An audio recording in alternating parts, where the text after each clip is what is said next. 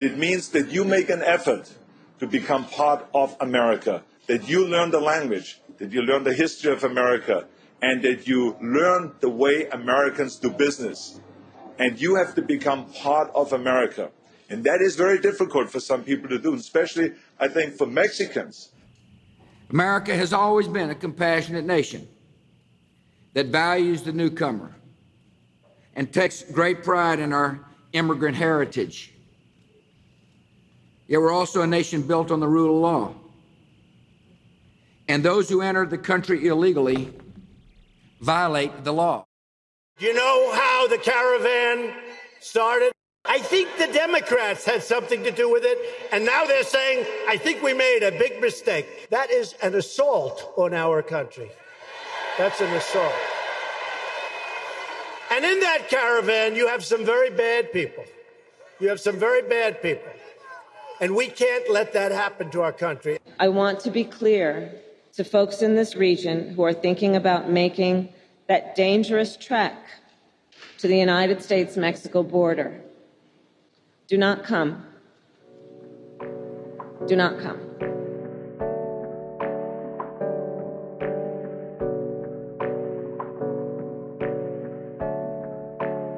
The United States is often referred to as a melting pot of culture. It's a nation built by immigrants. My land is your land, but not for all. This is Historias Unknown, a podcast where we talk about Latin American history. Sometimes it's horrible, dealing with heavy topics like racism, corruption, and genocide. But more than that, it's also about resistance, power, and community. Hi, everyone. This is Carmen. And Cristina. And today we are talking about a very important moment in immigration history in the United States, Latino, Latina history in the United States, and something that I feel is not talked about enough. I agree. We're going to be talking about the historic protest that took place in 2006, uh, basically from spring, all of spring actually, and the biggest demonstration, which was known as La Gran Marcha. And this episode is going to be a little different. Uh, we're going to be more serious, okay, starting now after this little intro here. and we have some audio from our mom. We're going to be, well, okay, so I think because I'm adding her audio after, then I will probably translate what she's saying into Okay. English after Yeah. because I know that not everyone speaks Spanish because, you know, she's speaking Spanish. Um, and we also have audio from people that participated in these protests that's going to be playing throughout. It's, it's This is a little more serious. It's a little more work. Yeah. I'm excited. Of course, you know, I deal with things with humor. So if I interject at any point and make some tasteless comment, I'm sorry. I'm just kidding. I feel like you could have left out tasteless. I know. I don't really say tasteless things. I don't think so. You're right. No, neither one of us do. I'm just I don't kidding. think. I don't know. Maybe. Depends. Yeah. Yeah.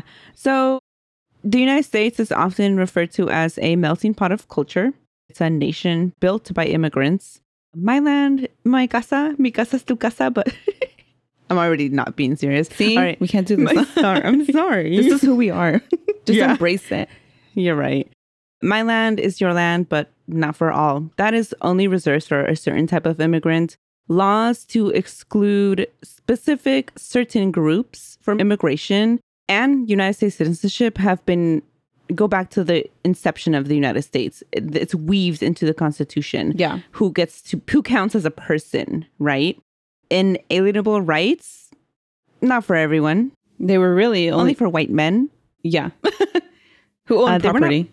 yes, exactly. And, you know, these types of laws can be found as early as 1803. During the Haitian Revolution, Congress banned immigration and they banned the importation of any Negro, mulatto, or other person of color. And this was because they wanted to contain, limit free blacks. That's how it's written in there. I'm not calling black people blacks. That's Yeah. not how, that's not what I do. before you go on, I think I'm going to be talking about the law later on. And uh, a lot of, I tried as best as I could to change like some of the language. Like we know that undocumented people legally are referred to as, Aliens and all of it. Yeah. Yeah. And there might be one or two, you know, of those words that are slipped in there because And I think it's understandable if you're reading the law, like, Yeah. word for word. I still changed some of it. I tried. because it feels wrong, right? Yeah, it does. Yeah, yeah. People are not aliens. What the fuck? Aliens are aliens. Okay. Yeah. and they're real. Um, Just kidding. Go on. So they feared that the re- revolution that happened in in uh, Haiti was going to happen in the United States. So they they were like, no more black people. So this Um, included like they were not obtaining enslaved people from Haiti because of the revolution there. Okay. mhm, yeah, the importation of any Negro, mulatto, or Mhm. person of color, other person of color. In the 1854 People versus Hall California Supreme Court case, uh, this case cemented that non-whites were not citizens. It ruled that the testimony of a Chinese man who witnessed a murder by a white man was inadmissible because he was Chinese. So now they've added Chinese people or um, Asian people into the people that don't count as people. Yeah. Mm-hmm. The 1875 Page Law prohibited the recruitment to United States of unfree laborers and women for quote unquote immoral purposes. But this was enforced primarily against Chinese women who were seen at the time as like promiscuous and they were the sex workers of um you know of this time. And so this was specifically made to exclude them from immigration. Um, and more laws to exclude Chinese immigration would follow, such as the Chinese Exclusion Act of 1882. The Immigration Act of 1917 banned immigration from Middle East, from the Middle East to Southeast Asia, and it also created a literacy test. I would have failed it. A literacy test to restrict immigration from Europe. So they're just, you know, slowly adding more and more people who cannot come to this country, right? More regulations that are meant to restrict unwanted. yeah, unwanteds. In 1929, Section 1325 of uh, of the Immigration Act, it was called the Immigration Act of 1929, and Section 1325 of that act criminalized undocumented immigration for the first time. Uh, so undocumented immigration was not a big deal before this, and this was the purpose of this was to decrease Mexican immigration specifically. And before this, the border was not criminalized. It was also in this time period that Border Patrol was created. It was in this time period that Mexicans crossing the border were subjected to chemical showers. All of this fueled by xenophobia and eugenics. As long as there are immigrants, there are people pushing for restrictions on immigrants. And all of this, of course, fueled by xenophobic, eugenic, racist beliefs because these are only applied to certain groups of people. It wasn't until the presidency of George Bush that immigrants were starting to be persecuted by Section 1325 of the Immigration Act of 1929. I didn't know that. Even though this law was created in 1929, it wasn't until George Bush that people began being deported because they entered illegally. Because humans are not illegal. I say illegal in quotations. This presidency, it was like the it really spawned anti-immigrant uh sentiments it was just like really growing in this in these years in the Yeah. 2000s anti-immigrant sentiment was in full force this is where we saw a bunch of minutemen like i haven't seen anything about the minutemen these days They're still around. Um, Okay. I want to say the last thing I heard of them was like a few years ago. So I don't know about now. But yeah, as of a few years ago, I was still hearing about them um, terrorizing. yeah i remember being in middle school and every day on the news like oh the minutemen blah blah blah the minutemen this the minutemen that like Yeah, I mean, it was a scary time because you, you, you know, there was like reports of ICE showing up at the flea market, at people's workplaces, um, everywhere. hmm I'm gonna put a little clip of our mom explaining how hard it was. Home, it, being a diffi- being an immigrant in this country is difficult already, but I'm gonna put a clip of her talking about this specifically as well. Yeah, because being like a, a member of like the non-dominant group is hard in general, but you add on top of that, you know, being in a new country, you don't know the language, being undocumented, you know. Yeah, hmm it's like that's a song by Los Yeah. Tigres del Norte. You're in a golden cage, una Yeah. jaula de oro, Mhm. because you're in a country you're making more money, but you can't enjoy it. You are still missing a part of you. You're always afraid looking back, you know, behind your shoulders because especially in these years. it's not a feeling of being persecuted, it's real persecution. Me sentía frustrada como todo inmigrante, me imagino, por querer tener mejores uh, mejor vida para nuestros hijos y para nosotros mismos y no se podía porque no nos daban lo que necesitábamos para poder salir adelante. Sí, yo me salvé dos veces que me agarrara la migra, pero aquí estoy. Una vez que fui, no sé si recuerdas que me gustaba ir a la, a la pulga los lunes. Y fui a esa pulga y cuando llegué yo vi todo raro vi otras personas llorando, personas que vendían en aquel tiempo los CDs que se usaban, les quitaron su, su mercancía y todo. Pero yo llegué y dije, bueno, no sé qué, este, a lo mejor robaron o algo. Yo anduve caminando bien hasta en la tarde me di cuenta que cuando llegué a la casa, una de las dos me mandó mensaje. Para eso ya, ya traían celular me mandó mensaje y me dijo, la, mamá de, una amiga, no me acuerdo quién, eh, me dijo que a la pulga donde va los lunes llegó migración, pero yo ya había llegado a la casa. Y otra fue en, en Oakland cuando ustedes estaban, estaban chiquitos, eh, allá afuera de la Walgreens, en la esquina de Fruitvale y la Fruitvale está así y la otra así, no me acuerdo, pero ahí estaba la, la Walgreens y también yo llegué y iba entrando y dijeron que, que, no entraran porque estaban adentro, estaban agarrando gente. Y me regresé y a mí se me hizo raro porque no vi, allá afuera se juntaban los jornaleros, les dicen jornaleros, a los hombres que buscan trabajo y no había ninguno y a mí se me hizo raro, pero dije, no sé qué. Entonces habían llegado a llevárselos a todos ellos y habían entrado a la tienda a ver a quién se llevaban, porque era cuando hacían todo eso. Y yo me regresé, pero porque oí que, que algo estaba pasando y dije, no vaya a ser que aquí sí me agarren. Y me regresé y ya en las noticias fue donde vi que sí habían estado ahí dos veces me salvé. Llegaban a las fábricas, llegaban a, los campos, llegaban a, las, a las pulgas, a los, donde quiera llegaban.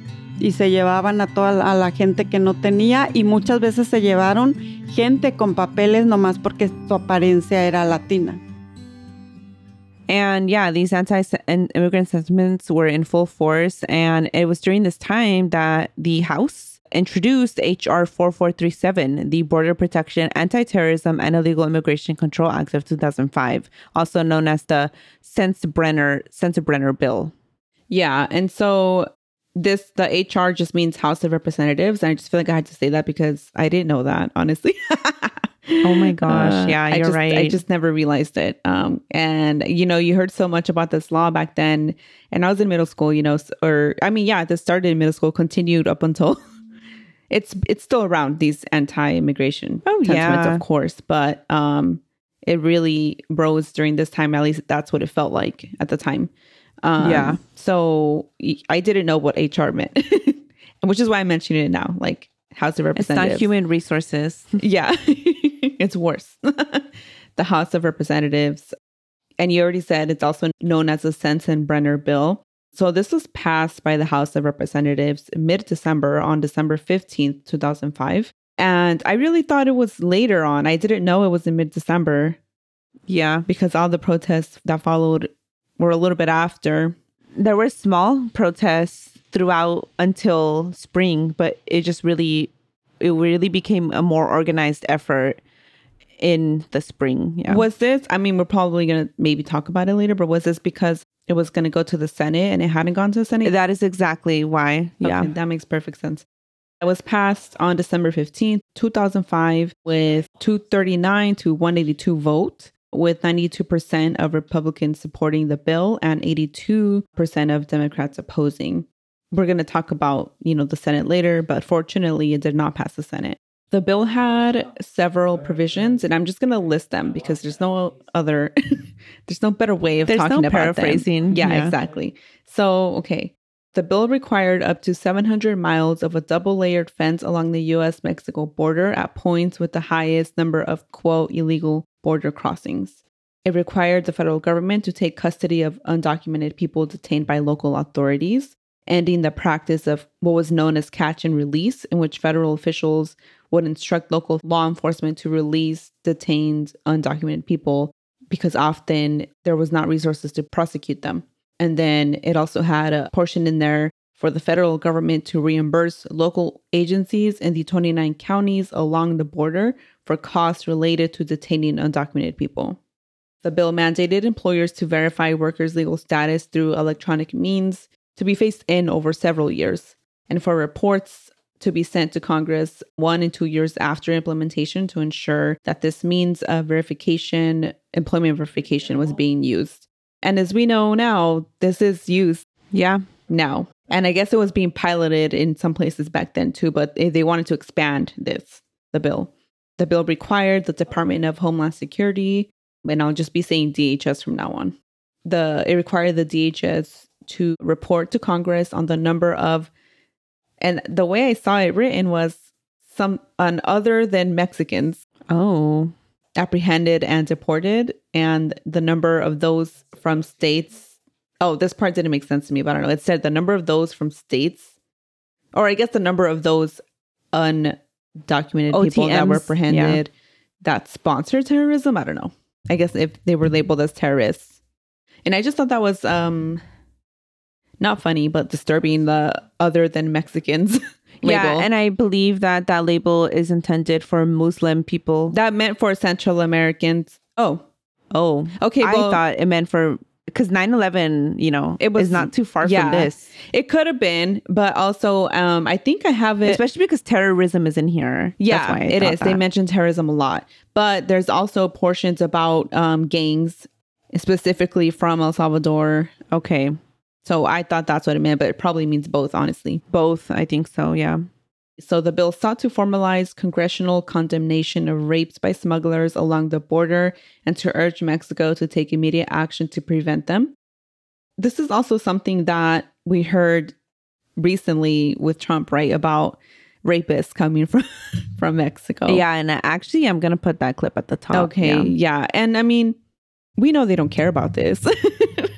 you know, No. like if they truly Yeah. cared about um, rape victims, like there would be so much more prevention and more protection put in place here against documented people and citizens, right? But they only care when it's someone other than, you know, Yes.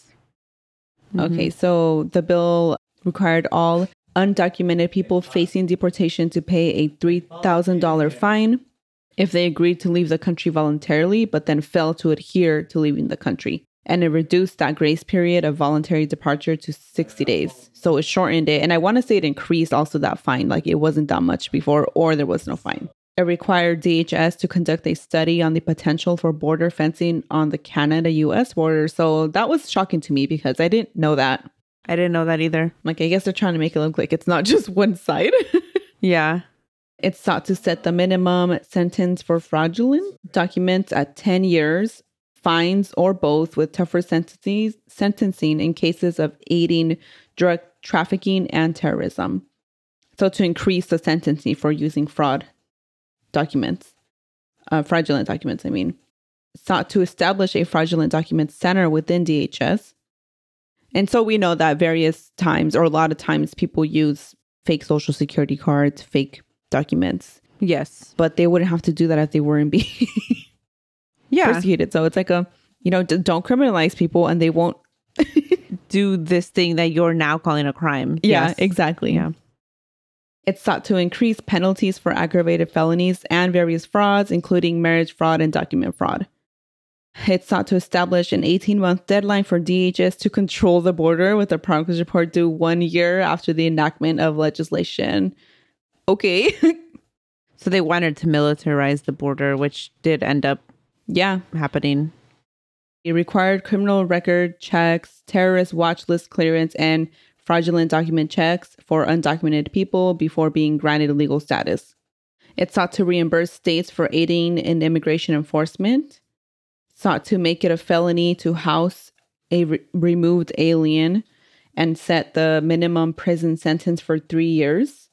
So if you, I don't know, if you're If you are a parent or your uncle, whatever, and they live with you, your brother or sister, yeah, is a quote removed alien, um, and they live with you, then now you're facing criminal charges. It allowed the deportation of any undocumented person convicted of a DUI. It increased penalties for employing undocumented workers to $7,500 for first time offenses, $15,000 for second time offenses, and $40,000 for all subsequent offenses. The bill sought to make it a crime to assist an undocumented person to remain in the U.S., knowing or in reckless disregard of the fact that such person is an alien who lacks lawful authority to reside in or remain in the United States. It further sought for the prison term that would be applicable to a quote removed alien to also apply to anyone who knowingly aided or assisted the person to re enter the United States. So, this was the part that people really opposed. And I think what we heard about from the media the most. It sought to eliminate the diversity immigrant visa, also known as the Green Card Lottery Program. It sought to prohibit grants to federal, state, or local government agencies that enacted or maintained a sanctuary city policy, but this part was removed by unanimous decision. So they tried to do this, but they removed this during the passage of it in the House. And this is something that continues to happen now, like with anti immigration, I don't know, government officials where they want to get rid of sanctuary cities or they all day they complain about sanctuary cities. this part was stupid. It required all US Border Patrol uniforms to be made in the United States to avoid forgeries. It sought to make the to make quote illegal US presence a crime when it's really an administrative, you know, paperwork offense.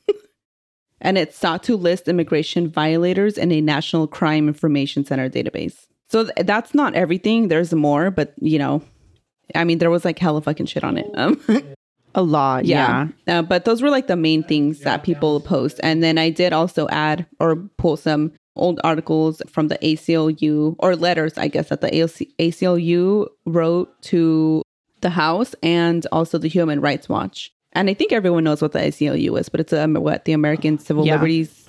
What is the U? Union? Uh, Something like yeah, that. I think so. Um, okay, so the ACLU wrote a, let- wrote a letter urging opposition to the bill. In the letter, the ACLU wrote that the bill would erode civil liberties, militarize the border, expand mandatory detention rules to non citizens arriving at port of entries along the border, erode the basic rights of immigrants to judicial review, that it would criminalize undocumented people, give the government extraordinary powers to detain non citizens without meaningful review, that expanding the basic pilot employment verification program would threaten Americans' personal privacy while also being prohibitively expensive for employers. And then the Human Rights Watch, some of this I repeat, so just bear with Yeah. me. It's a uh, lot. yeah, but I mean, also like it's it bears repeating because these were major concerns and continue Yeah. to be major concerns. So the Human Rights Watch also wrote a letter to the House of Representatives urging them to oppose the bill. In their letter, the Human Rights Watch expressed concerns about the act undermining due process protections, human rights obligations, and principles of fundamental fairness. They noted their main concerns being that the legislation would expand the expedited removal program, which was fucked up to begin with and had already mistakenly and wrongfully removed genuine refugees and US citizens. They were concerned that it would expand the categories and types of crimes that render a non citizen removable to include low level offenses, which of course is excessive, criminalize administra- administratively unlawful presence in the United States, impose mandatory detention even when the individual is not a flight risk or a threat to the community, allow for the indefinite detention of non citizens who cannot be deported, among other concerns. Yeah, and the ACLU wasn't the only one opposing HR 4437 across the United States. Um, obviously, the immigration population was like, we are not having this. Yeah. Like, we're going to protest. And we did. The immigrant community came out in numbers unseen, unseen before this day. And this because you know you see it in social media now where people say awaken the giant or the or wake Yeah. the giant up have you seen that okay this was like this was the moment that the giant awoke quote unquote because no one had seen the you know back then people used hispanic more but the hispanic co- community Mobilized like this. mobilize. It was unseen, unprecedented. Mm-hmm.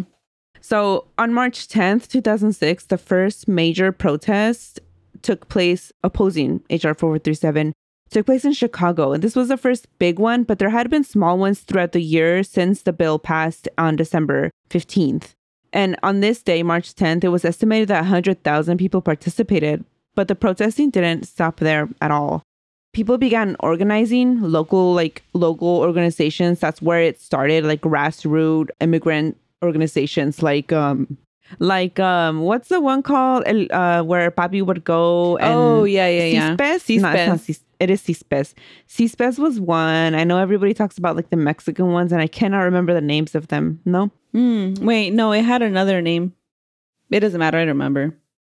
Yeah, but if you go, if you're like in your town and you go through like people, places that help uh, immigrants with Yeah. paperwork and stuff, there were these kind of organizations that really started setting things up at first. Local, like the MEChAs in school, things like that, or universities, clubs like that started doing smaller protests. But that day, March 10th, was like the biggest one. And then students, students really started connecting and spreading word about protesting and walking out these this communication and organization largely took place via like text message chains and myspace I was gonna say MySpace.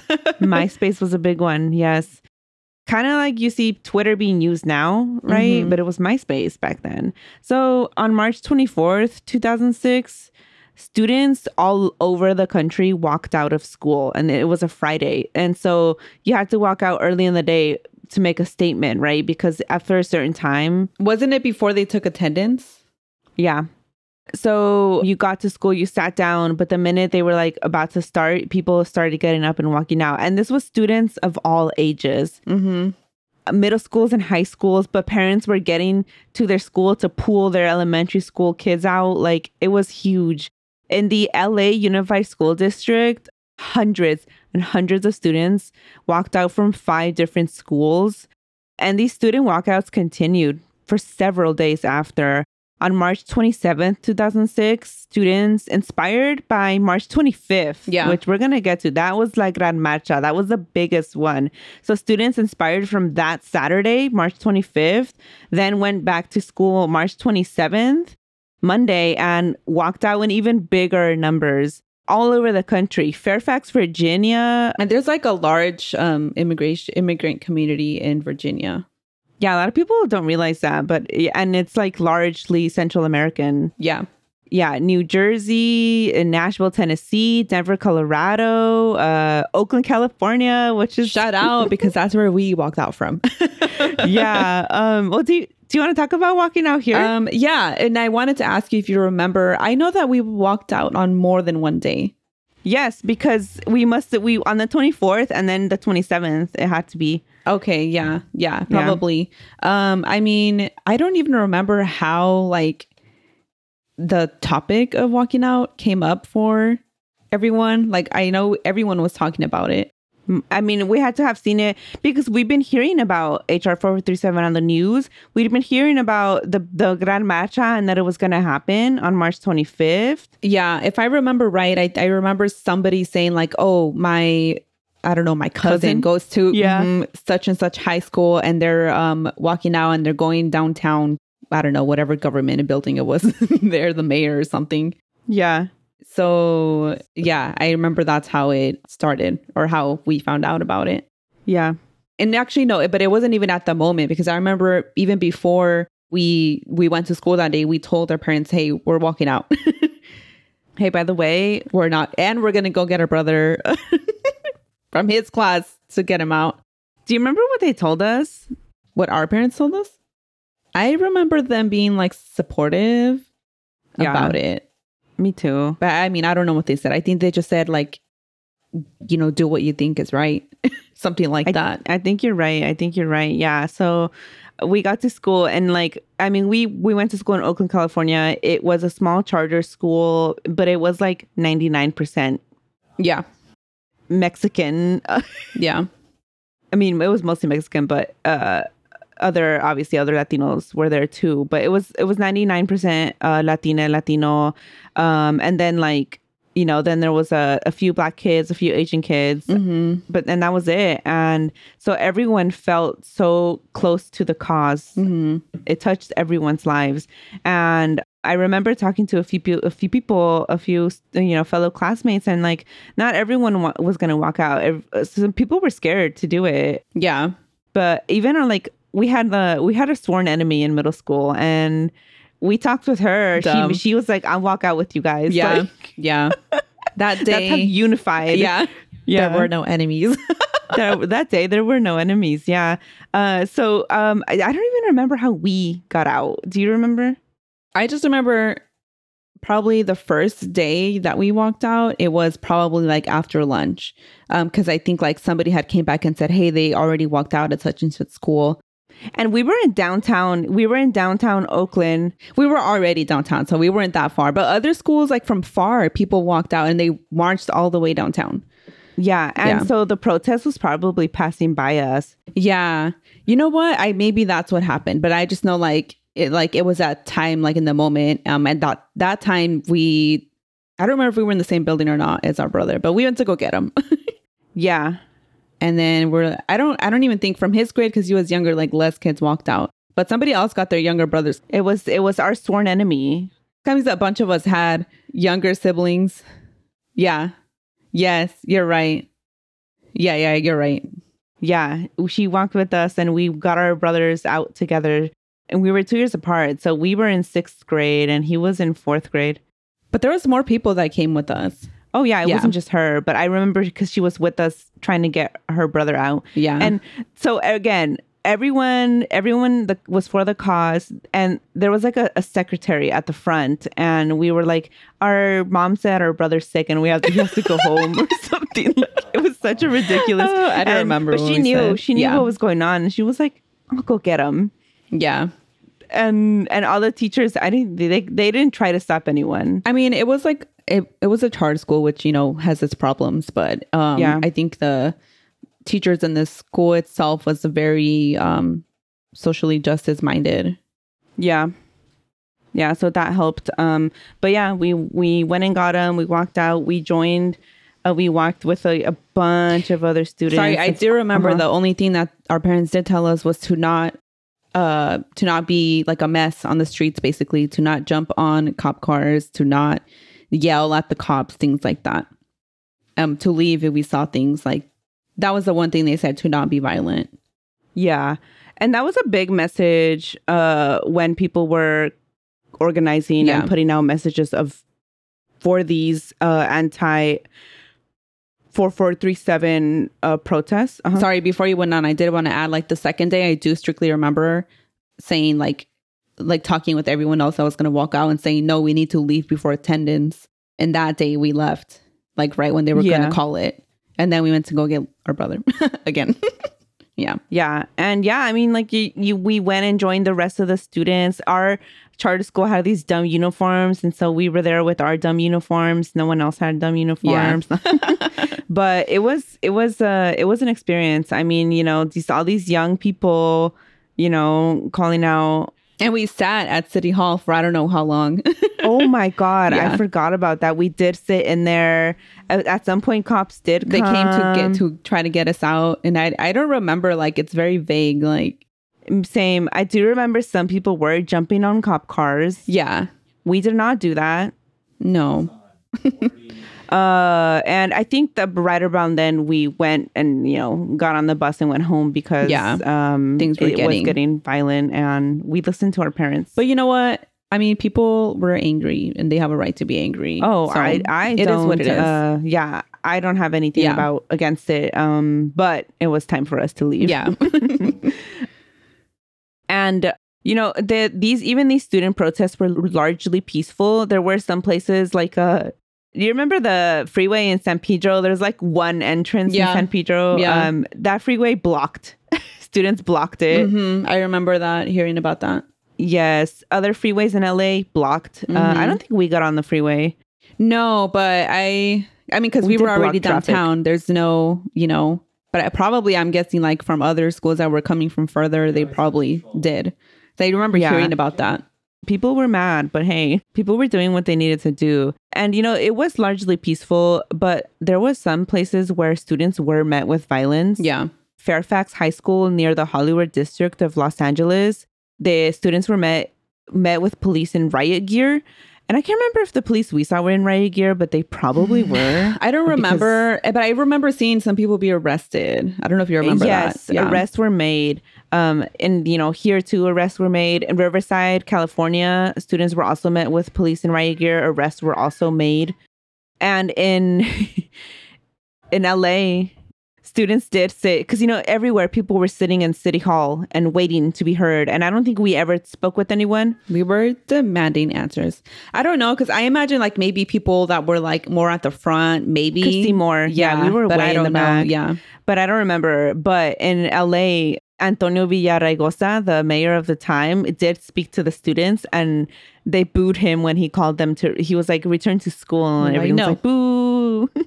I just remember. You know what? I remember shouting, "Hell no, we won't go." yeah, there was a lot of hell no, we won't go. A lot of it. Yeah. Oh my God. And like, uh, I mean, you saw everyone walk out. And like, you know, some people, when you talk to some students that went, they were like, yeah, some people just wanted to just to ditch school. but so what? People need numbers. people need we needed numbers Yeah. but like the large amount of people that were there like some people were really there in solidarity some people Yeah. were there because it was like a very you know close to home yeah, type of subject a lot of students themselves were immigrants Yeah. but like you saw everyone there everyone latino kids black kids uh asian kids like Yeah. everyone and because you know what everyone can be an immigrant and at the time And i think everyone associated it with being mexican but- yeah. I think now we see more um, narratives about Black immigrants, Black Latino or Latinx immigrants, Mhm. Central American immigrants, Indigenous immigrants. But at the time, it was very Mexican centric. Yeah. And yeah, these students these students continued protesting. The biggest ones were that Friday, March 24th, and the Monday, Monday the 27th.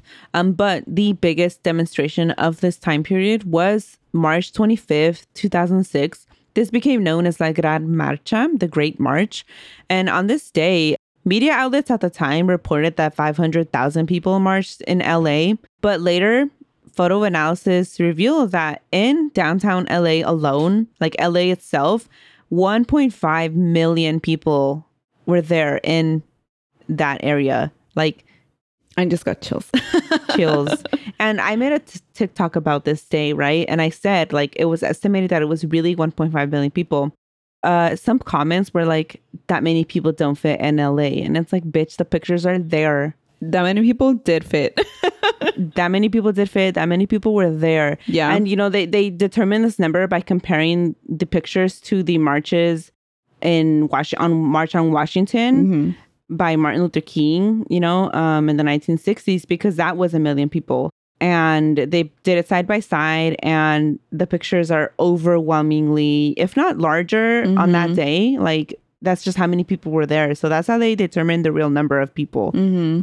Like, some other comments were like, oh, this wasn't as big as a women's march. And I'm like, excuse me? Like, don't fucking insult me right now. no, there were more people on that day there in Yeah. LA than in any women's march there has been to this day at the time of recording. And yeah, uh, it wasn't, and it, that was LA alone, but across cities across the United States flooded the streets to Mhm. oppose HR 4437. There was even a news anchor in Salt Lake City who was like, I didn't even know there were many, that many Hispanics in Salt Lake City. Like, where did they come from? He literally is saying that on the news.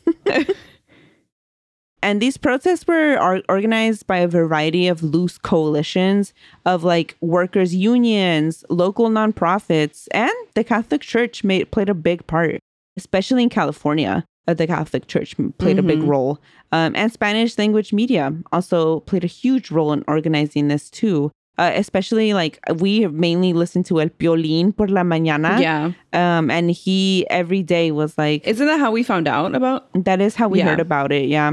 Uh, every day would be like, we were going to protest HR 4437. We all need to be there. We all need to go and, and support. Um, this is for us. This is for, and I think at the time, a lot of people still use La Raza. Yeah. I don't use that anymore. At the time, I Yeah. did, you know, but yeah, people were like, this is for, do it for La Raza. Everyone has to go. We all need to be there. We, and then, and there was a big talk that people needed to prove that they were like, good Yeah. enough to be here, right? Which uh, uh, at the time I, I did endorse. Now I'm like, any anyone should have the right to be here. Yeah, I think now that I mean, then that was a dominant like narrative for the immigration community and for the children of immigrant like people like, oh, we have to prove our Yeah. worth. And we have to prove that we're American. So they asked people to bring American flags because there was a lot of criticisms from the student marches because we all had Mexican flags. but even on this day, people took Mexican flags. Mm-hmm. and but they did call for people to bring united states flags. They called for people to wear white. And there was buses that were taking people from the bay area out to la someone else had the comment on my tiktok. They were like there were no buses. And i was like what the f- why, why are you lying? Like I mean, was it's on- kind of ridiculous that there would be no buses when like organizations helped, I don't know, set this whole thing up. Like, so, and also we saw them. yeah we yeah and we heard it every day Yeah. on the radio yeah.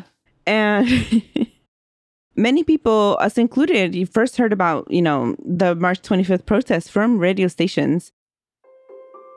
En el radio fue cuando empecé a, a oír que se iban a, a hacer una marcha grande en Los Ángeles y que si queríamos ser historia, porque así decía el locutor, decía si quieres ser historia en la marcha más grande de inmigrantes para pedir y exigir nuestros derechos, entonces eres bienvenido.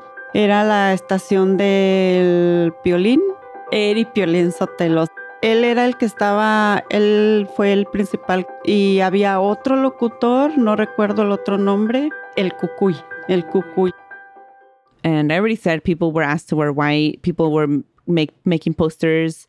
You know, uh, buses took people uh, from all over California to LA for to increase the people that were there. A lot of people drove hours to get there, us included. We drove hours to get there. Duró como siete horas porque es de Oakland para, para Los Ángeles. Aparte se encontraba tráfico porque mucha gente venía para acá y muchos camiones y de todo.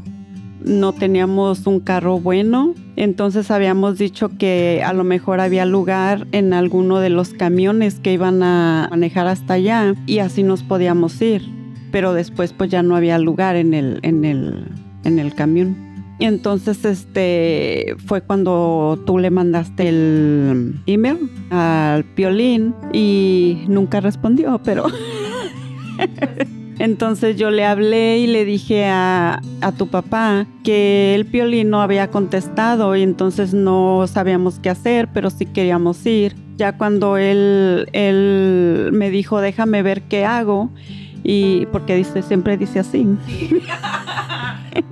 Entonces ya después me, me llamó y me dijo, en ese tiempo se usaban los teléfonos de casa todavía. Este me llamó y me dijo, prepárate porque sí nos vamos a ir bien temprano. Y cerró por primera vez en, en tantos años, cerró el taller por dos días, sábado y domingo.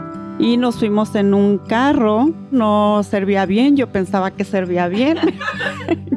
Hasta que veníamos de regreso, yo veía como que el, carro jalaba y le veía la cara a él como preocupado. Y ya fue cuando me dijo que, que los frenos no servían bien y, y el carro no tenía que... mm, carro tenía que seguir sin meterle el freno. Lo menos posible tenía que meterle el freno. Entonces pues veníamos más asustados, pero pero veníamos ya contentos porque habíamos cumplido con lo que queríamos cumplir. we were not gonna go at first, even though we wanted to, because Papi said we didn't have a car to go. Oh, I didn't know that. And so we were like, okay, well, we'll try and get on one of these buses. See, that's how we knew there was buses. Yeah, I was calling El Piolín. Are you serious? apparently, I don't remember this, but mommy said that I called El Piolín and then I left a message if we could get on a bus that we really wanted to go. We needed to be there to support our parents. um, I know um, this shit makes us cry. I'm not gonna start the waterworks yet, no, not yet. Um, but my eyes are deceiving me now. Yeah, and that we really wanted to go, but we didn't have a car. But like we wanted to be there, and that uh, you know, I was like this old at the time, thirteen, and like this was important, Yeah. to all of us, you know. And I left that message, and there was no answer. I mean, imagine how many messages they had. yeah, imagine how many messages. Like I didn't even recall this, which Yeah. is wild to me. And then um mommy said that she told our dad that I left a message asking to get on the bus and that there was no bus. And then uh this was like late, late at night the day before. I do remember that it was like last minute that we left. And then he was like, We're going. And we drove, and apparently the car we took Uh-huh. didn't have brakes. oh my god, what the fuck? I was gonna say if there's one thing that our dad would do is scramble shit together at the last minute. Like, yeah, so he fixed half fixed the car to get oh us my there. god. And he didn't tell mommy until we were back that the car had no wow. brakes. So we could go because he saw that it was important. Pero te digo, nosotros fue así de que primero tu mamá dijo que íbamos a ir. Yo como que un poquito como que sí, como que no. Eh, Es que, bueno, en mi país lo hacía, pero ya ves que aquí es otra cosa. Pues ya que ustedes también dijeron, vamos, vamos, pues vamos. But he basically was like, Yeah, at first I was like not really into it. Like I knew it was happening, but I don't get involved in that kind of stuff. But once I saw how important it was to you guys and to your mom, then I was like, We need to go. And that's why we went. Wow. Um, and yeah, so you know, the streets were full. It was like a sea of people wearing white. Yeah, I remember. And you know what else I remember is that you know how we would always stop because we drove to LA often to see our cousins, and we'd always stop in um, Kingsburg, The same places. the yeah. Swedish village. Yeah. and all I remember in, at the McDonald's there, and you know it was a sea of brown people wearing white. and on the way, we could tell everybody who was going there because we would look like next to us, in front of us, behind us, and it Yeah. was like cars full of um, Latinx people wearing white. Yeah. A sea of people wearing white marching together, demanding no to HR 437, demanding for immigration reform, crying out, si se puede. Uh, and each person, every family, they had their own reason to be there, but everyone was there together. Hey everyone, uh, my name is Alejandro Villalpando. I was around in 2006 for La Gran Marcha. Um, I, I'm from South Central Los Angeles. Both my parents migrated in the early 70s to LA and Southern California.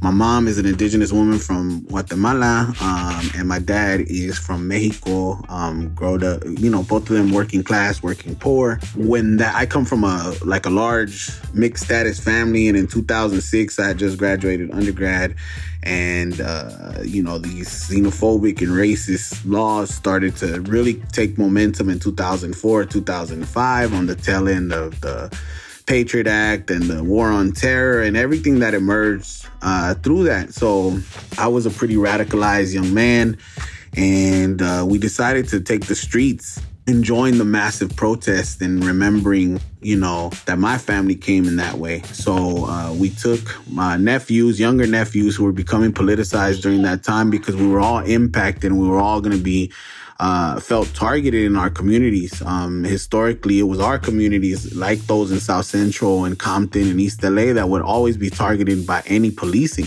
uh, or any kind of advancement of policing at any level, whether that be local or federal. And so we took the streets, we took our flags. I do remember that one of the things was the request to bring American flags, but we refused and we took Mexican and Guatemalan flags. Uh, we represented also with hats um, and beanies that said either South Central or Compton on them because we wanted people to know where we were from and where we were coming from. Um, we took one American flag that was uh, had all the the stars crossed out, and each of the white bars had the names of corporations, um, which I chose to do uh, because uh, capitalism is what really is the the the director of what the United States is about. Uh, some people did make some comments about how uh, we were dragging the U.S. flag and not necessarily respecting it. Um, but you know, it is part for the course. I think we all have different ways of seeing this country. So again, thank you so much for the space. Uh, I hope this is helpful. Hey, friend. So, um, what I remember about this march in particular. So, I was in high school. Um, immigrant, you know, immigration issues have always, you know, been close to close to my heart. Not only because you know I am, I am Mexican. I am an immigrant. I was brought here at nine months old.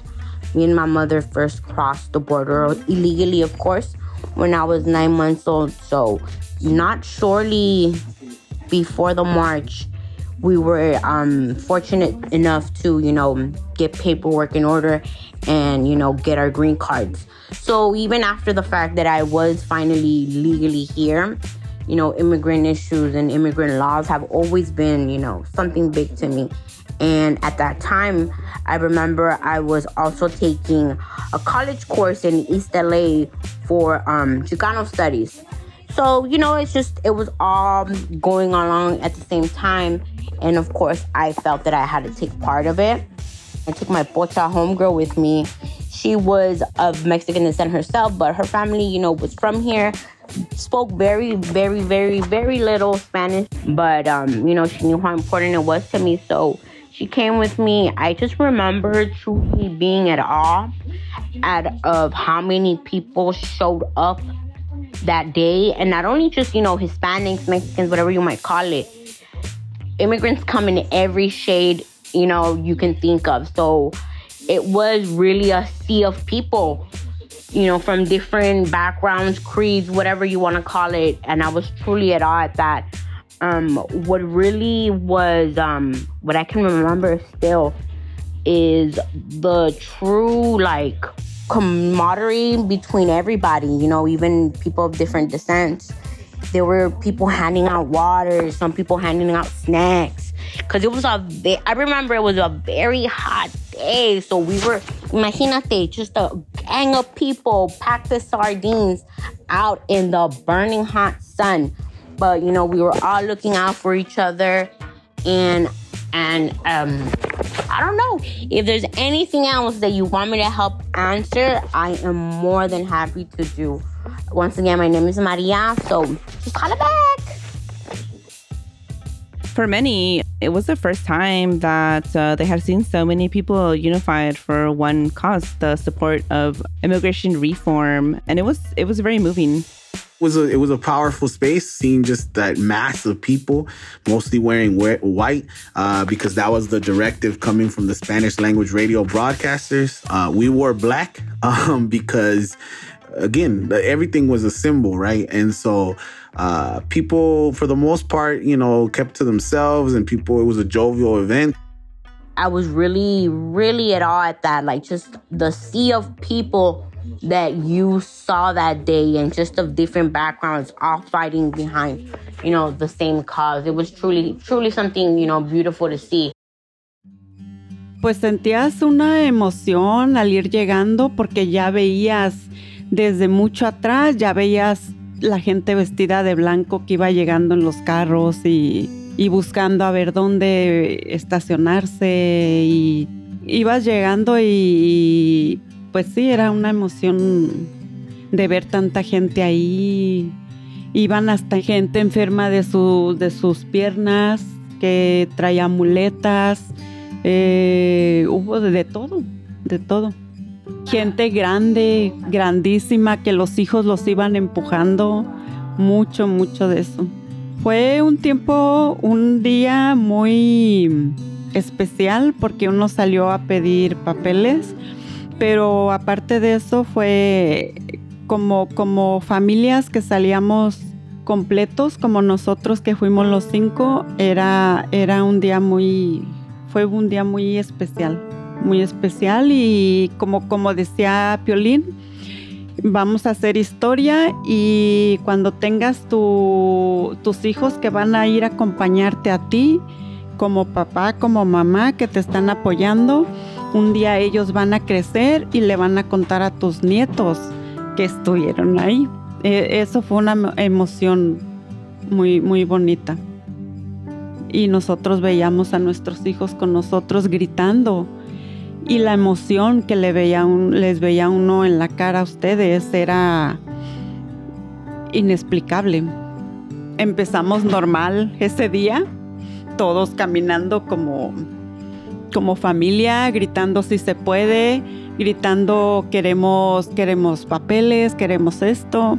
Y la gente empezó a ver cómo, cómo Luis eh, gritaba y se esforzaba y, la cara se le miraba roja cuando gritaba.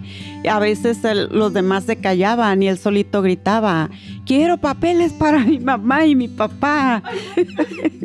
al, verlo, uno, yo, yo sentía una emoción muy grande. En un rato él gritó, mis papás no han visto a sus familias.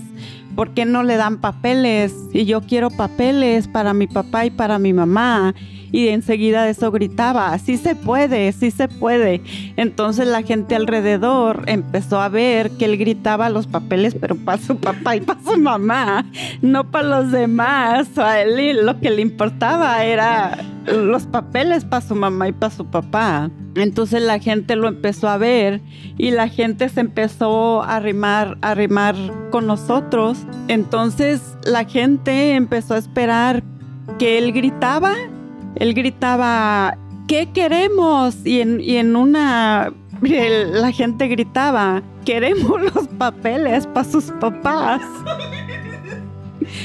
Digo, porque era, era la emoción y veía y lo veían a él que, que porque él en ratos gritaba y sus ojos se le miraban llenos de, de, lágrimas y coraje y él levantaba las manos, levantaba las manos y decía, ¿por qué no me das papeles para mi papá? Estoy segura que él no entendía bien lo de los papeles, pero él los estaba pidiendo. pues tendría unos 11, 11 o 12 por ahí. Y se hizo un pequeño líder. Aparte, pues yo creo a la gente se le hacía bonito y chistoso y de todo, porque él no demostraba la edad que tenía. Él se veía más chiquito por flaquito y, chaparrito, entonces este han de haber dicho, pues hay que apoyar a, este. Después se oían los gritos, uno pasó y le prestó, yo creo que se lo prestó como unos dos, tres minutos el, la bocina y pues con más emoción gritaba. gritaba y sí se puede, y sí se puede, y, quiere, y denme sus papeles, y yo quiero los papeles. Y, pero se le miraba su mirada, mm, su cara era de, de, que se estaba aguantando las lágrimas porque le daban ganas de llorar y al mismo tiempo se le veía la cara con coraje y, y así, pero la gente alrededor de nosotros, lo apoyó y gritó con él y como mm, tal vez como una milla. Jenny Rivera estaba, íbamos pasando y estaba arriba de una troca. Cuando pasamos, ella vio, volteó y vio a Luis, porque Luis ya iba gritando. Y volteó y le dijo, eso cabrón. no me acordaba de eso. Sí, Liz. Y y creo que él no se no la reconoció bien porque no no sabía muy bien quién era. Pero yo sí. Now, Carmen and I, we have always been like a little bit more shy compared to our brother, but our brother was like made to protest. At one point, he had like a group behind him and he was the one in front starting the chants, you know, when people say like what do we want? And then they people reply. He was the person yelling like, what do we want? Some guy gave him a megaphone for like two minutes so he could keep chanting and keep leading the protest. We mentioned seeing Jenni Rivera, the artist, and when people were following him, she saw him and looked at him and was like, I'm trying to figure out how to translate this because what she said, and you heard my mom say it, but she said, Órale cabrón, which I guess would be like, I don't I actually don't know how to translate that. Like, yeah, come on, man. Like it is not it's not the same, but she cheered him on because she saw him leading the protest.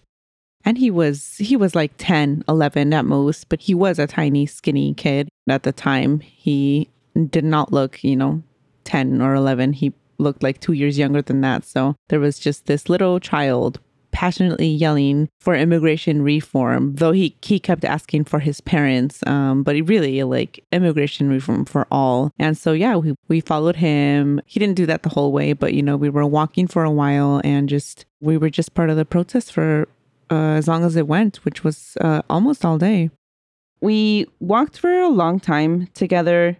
And I didn't know this at the time, but there were two different pro like there was a lot of coalitions that were organizing this, right? And so some people, as nonprofits tend to do, were instead of working together, were competing to see who had the most numbers. Oh but that God. didn't matter to the people. So one march started at these corners of a street, which is the one we went to.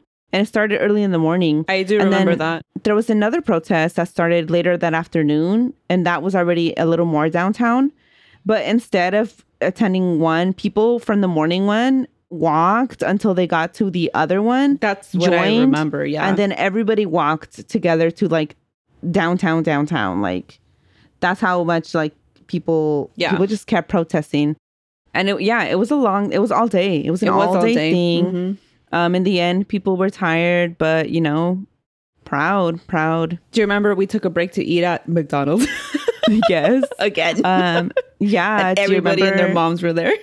yes, everybody was so packed. Yeah. Um, do you remember seeing uh the iconic, the legend Jenni Rivera? Yes. Yeah. Yeah. In her iconic tracksuit.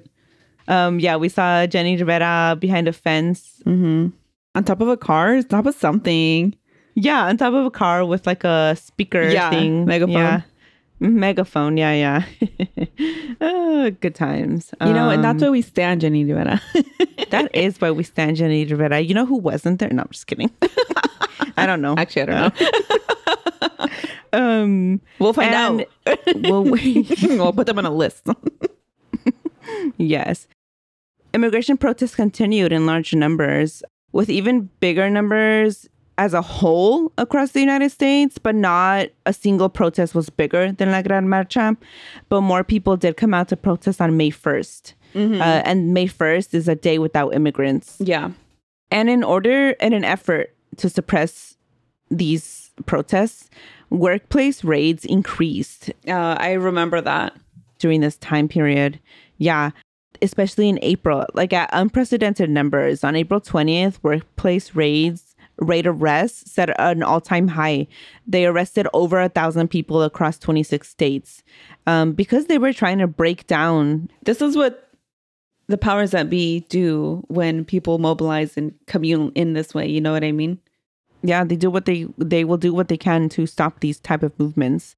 And these raids continued, and organizers felt like they were being targeted, and uh, many people were afraid, like to even just go do regular things, Yeah. let alone protest. Let me read you uh, this from this book, Latino Mass Mobilization, which is where I got a lot of information from. Good, good source.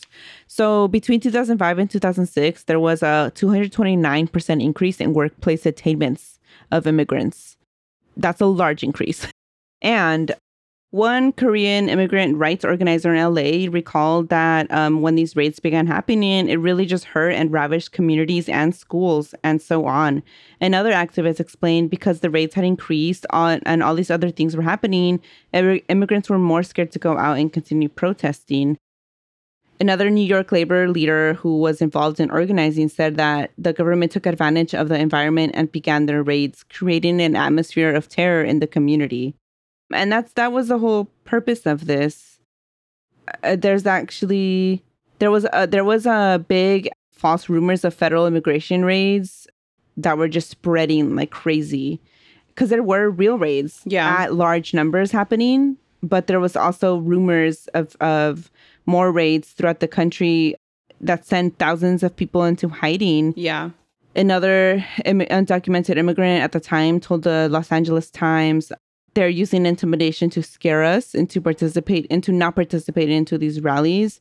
There was uh, on April 29th, the LA Times reported that with planned rallies and a boycott for immigrant rights just days away, rumors are spreading throughout California that La Migra, the immigration police, is conducting sweeps at bus stops, schools, and work sites. The reports of random arrests by immigration agents have caused fear among many quote unquote illegal immigrants and prompted them to stay close to home. Some said they believe authorities are trying to discourage the participation on Monday, Monday being May 1st, Yeah. the day without immigrants, which we did also protest on that day. Yeah, participated. hmm This is in New York, but another local Dominican immigrant rights organizer said that there was rumors of raids in, you know, New York as well, and though they were happening, there was more rumors than there was raids at least everywhere. Yeah. Again, the raids were increasing, but the rumors were just like unfound like huge. Um so like they were really like exaggerated. yeah, that's the word I'm looking for. Thank you.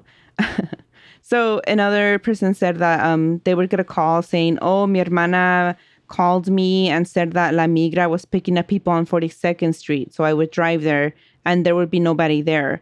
All these rumors were going around. One time I got a call saying that at the subway station in Sunset Park, La Migra was picking people up. I was like, "Well, how do you know it was La Migra?" And they would say, "Oh, they were wearing green and they were in uniforms and stopping and talking to people."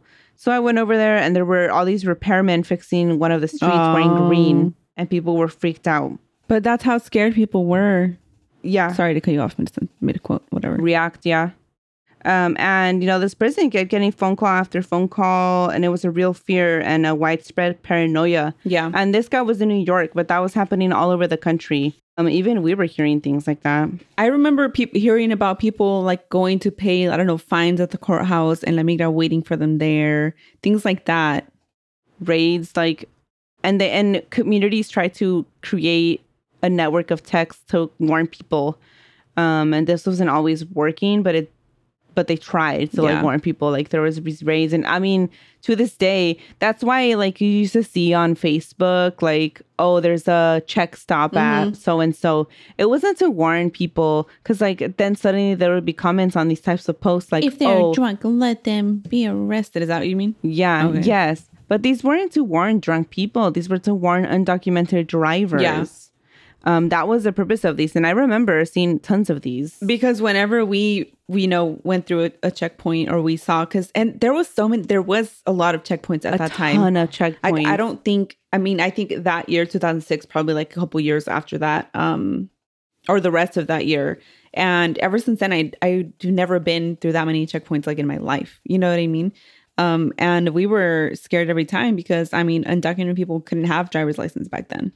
Yeah. And so like our mom would just like flip a U turn Yeah. somewhere. Yeah. And so it was helpful to have these like yeah. Warnings. threads and group messages, um, Facebook posts of warnings. Yeah. MySpace. Yeah. And even the radio stations were starting to tell people don't go to the protests anymore because Yeah. they were af- afraid of all the people getting deported. They were like, we don't, we wanted to support the cause, but we don't want Or like they were afraid. people Yeah. mhm, to be deported. And so these raids, you could say they were successful in in like really putting a stop to the movement. And then there was a new focus after this. Instead of they, so it was like the saying was today we march, tomorrow we vote. And there has been increase an increase in Latino Latina voting numbers since then. But I mean, how much does voting really do? You know, um, you could even say that these, as historic and large as these protests were, reform still has not happened. Yeah. Reform is still necessary. It has yet to happen. It has been 17 years since these protests, and movements this big calling for reform, immigration reform, have not happened again. And you know, as inspiring as these events were, it has been been lost to history. And the people that were there remember. Some people did not remember being there because they were so young. When I posted this on TikTok, some people were like, "Oh my god, you just unlocked a memory for me. I was five and I was there with my parents and my older brothers. Some people were there with entire families." Uh, we had family members that we didn't even talk to anymore who also drove from Yeah. Oakland Mhm. or from the Bay Area. So many people. And, you know, as inspiring as this day was, and as many, I would hope that that day inspired activism in many that continued. It did. It did for me. But for me, it definitely radicalized uh, me. And we have yet to achieve reform for immigration. We have started to see kind of like a a big, you know, anti-immigrant movement start happening again. Yeah. especially 2016. You know, Mm-hmm. and uh, I mean, just to say, no human is illegal. Everyone has a right to Immigration is a human right. yeah. Yeah. There was I asked mommy to have one leave us one last message about what she has to say about immigration and so that's going to be at the end. Oh, well, before we get to that message, I did want to add like, you know, you talked about this time period being, I don't know, like it rac- ra- what can I say that word? Radi- Radicalized. Yeah.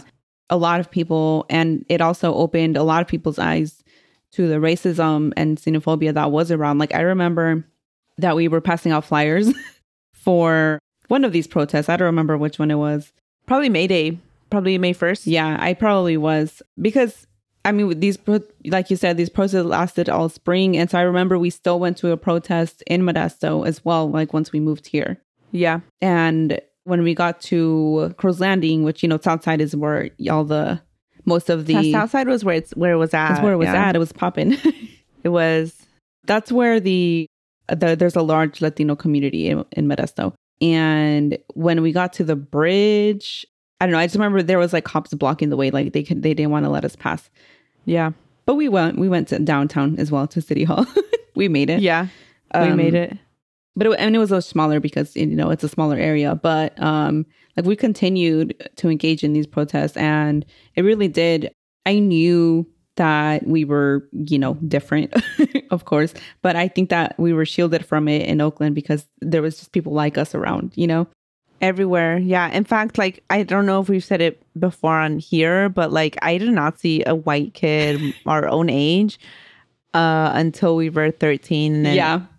So yeah, and I think like I remember going door to door to pass out flyers, and I remember meeting one nice um, white lady from Canada, who I don't know if you remember this at all. I don't remember this at all. I don't. Well, we were passing out flyers in our, you know, Southside neighborhood, but we, yeah. whatever. So we were like knocking door to door. And this lady, we explained to her what the day was about, that many people were like calling out um, in solidarity. And she was like, Oh, I'm an immigrant myself. I'm from Canada. And, you know, she talked to us for a while about that. And then she said she was going Oh to my participate. gosh. And then, like, down the street, we uh knocked somewhere else and there was a white old man and he i don't know he told us to get out of the country that we're Oh my god. the country and yeah it was horrible but it didn't we still kept going door to door like it didn't stop us That's amazing. I totally forgot we even did that. I don't have any recollection of that. Wow.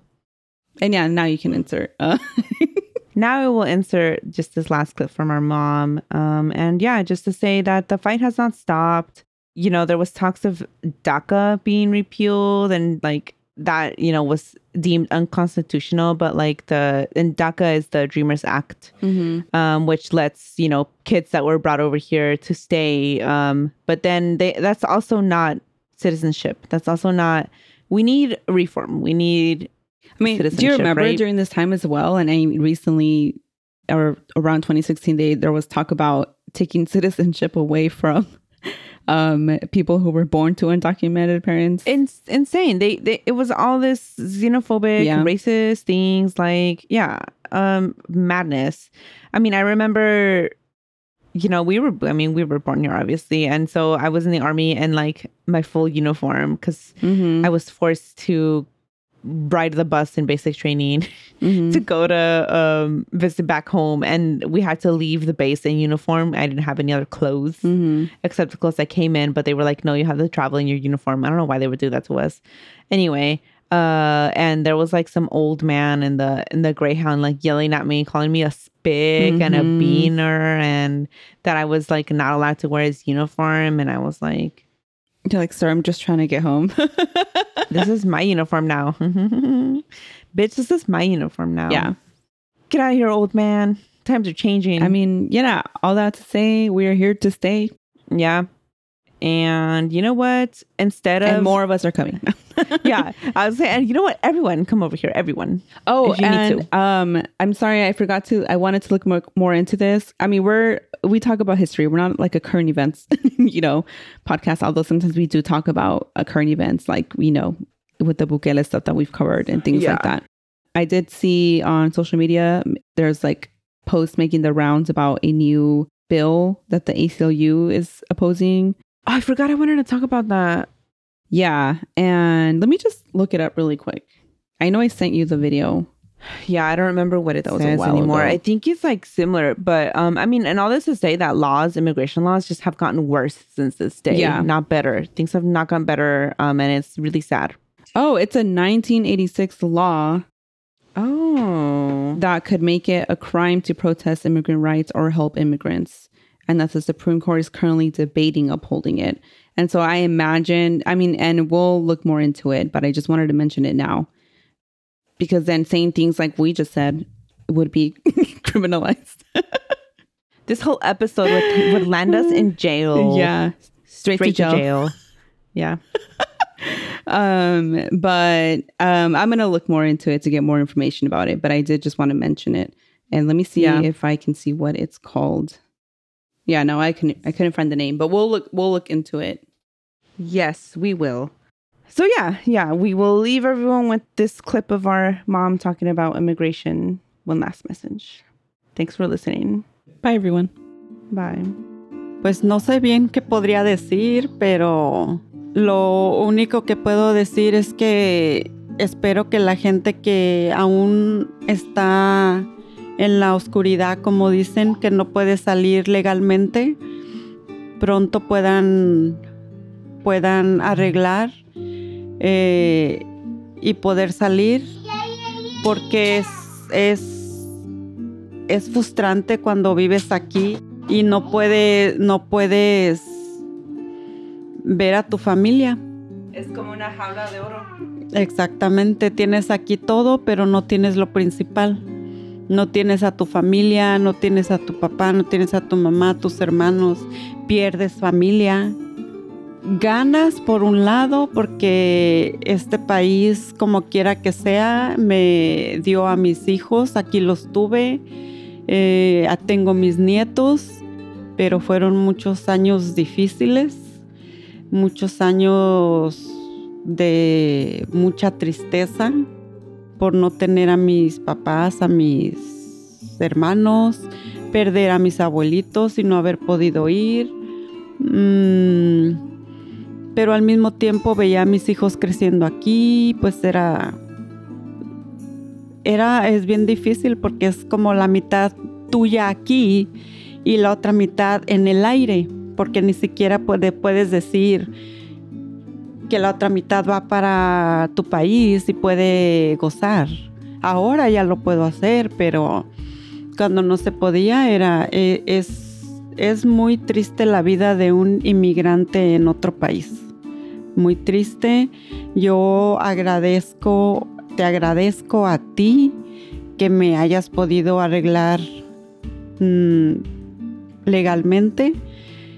Eh, y fue en un tiempo tan difícil que yo creí que no se podía hacer, hacer nada. Mm, pero gracias a ti pude tener mis papeles, pude ir a ver a mi familia después de 25 años.